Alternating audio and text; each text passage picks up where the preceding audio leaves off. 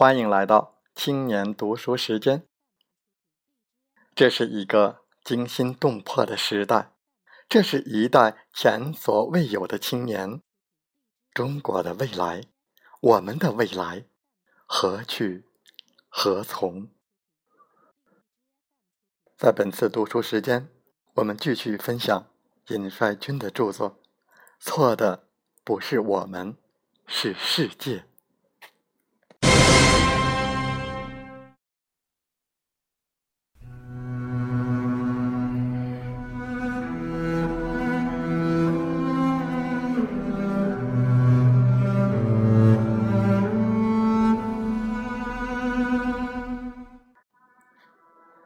媒体总在鼓吹我们现在的物质产品多么丰富。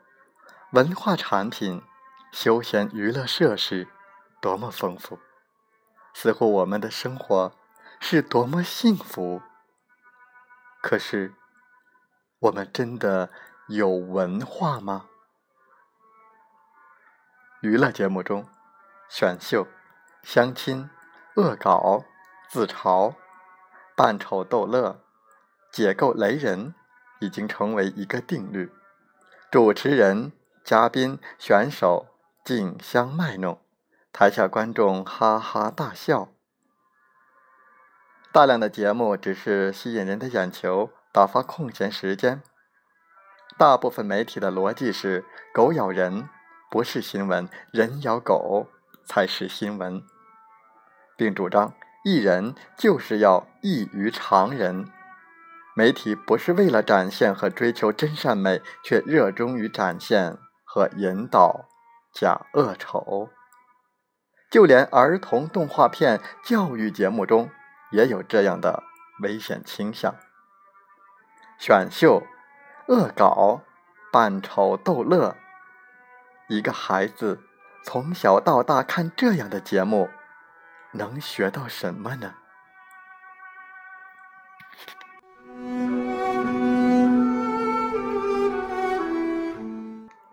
什么都可以恶搞，什么都可以娱乐，凝聚了我们民族无尽血泪的抗日战争，竟然也在电视剧、电影中被恶搞、被娱乐。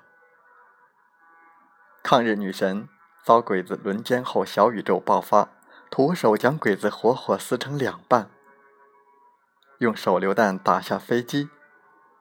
日本兵专业户一天。死八次，我们肆意篡改历史，将父辈的痛苦和血泪肆意蹂躏。充斥着人们生活的都市剧、戏说剧、恶搞剧中，看不到自己的身影，看不到普通的工人、农民、学生，我们陶醉在一个虚空。和幻象中乐此不疲。某著名优秀演员也公开承认，这些年真没有好电影。他认为好的电影应该是讲一个完美的故事，有文学性、社会性、哲学性，要有完美的表达，有一双看不见的手在引着观众往前走。有像水一样自然流动的电影画面，看不见任何刻意的造势。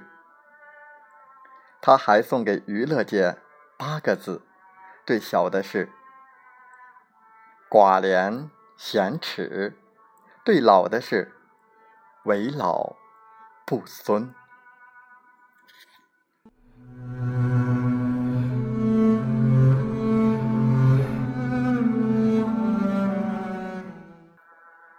很多年轻人又玩弄起文字来，从玄幻小说到穿越小说，古代穿越到现代，现代穿越到古代，时空穿越到虚空。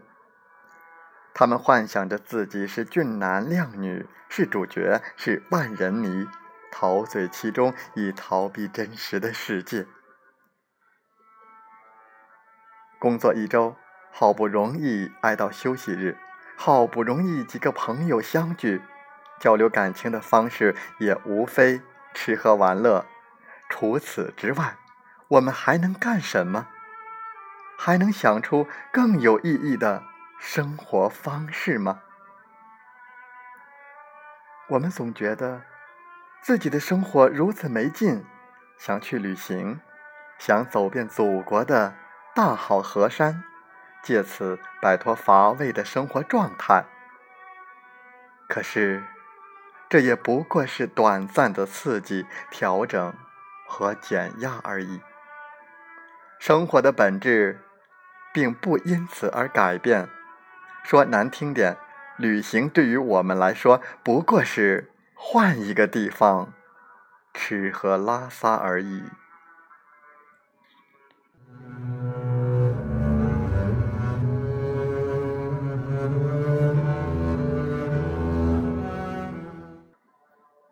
这一切深深的麻醉着我们的精神。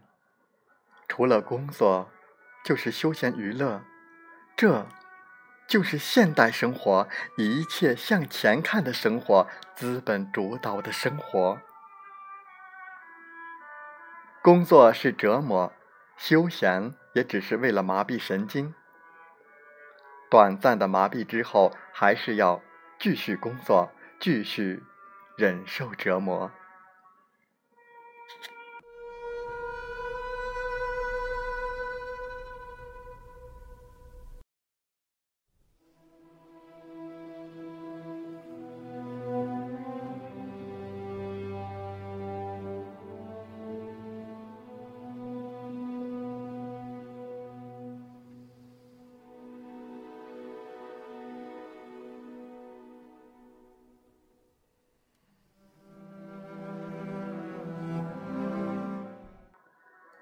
这一切都让我们不敢面对自我，不敢面对社会。一一个矿工在地底下被困了很多天，当他重出地面的时候，一定要把双眼蒙住，因为太强的阳光会刺瞎他的双眼。我们如同地底的矿工，蒙蔽着双眼，担心。真理的光芒会刺瞎我们的双眼。当我们习惯了娱乐和麻醉，陡然间面对真实的社会，内心无比痛苦。但我们又如此渺小，皮肤撼大树，根本不足以改变什么。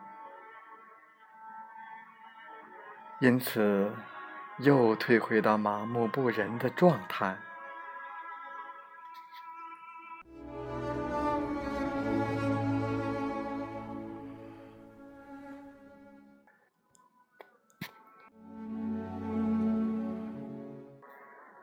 我们到底需要什么样的生活？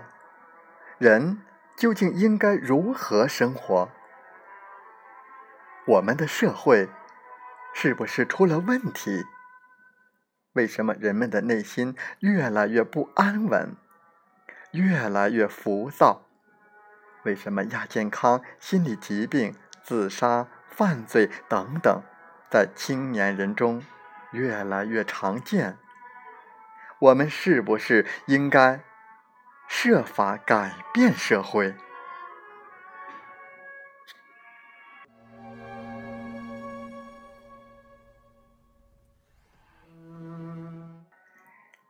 一切伟大的作家、伟大的作品，都是紧扣时代脉搏的。他们反映的是那个时代的困惑。他们要在牢笼里四处高呼、冲撞。他们要打破牢笼，呼唤一种新的、符合人的身体和精神规律的生活方式。即使无法给出确定的方向，也要穿过迷雾，向我们。呈现一颗金子般的心，让我们抱有希望和信心。可是，我们的文化娱乐界里的那些人在干什么？他们在抢钱，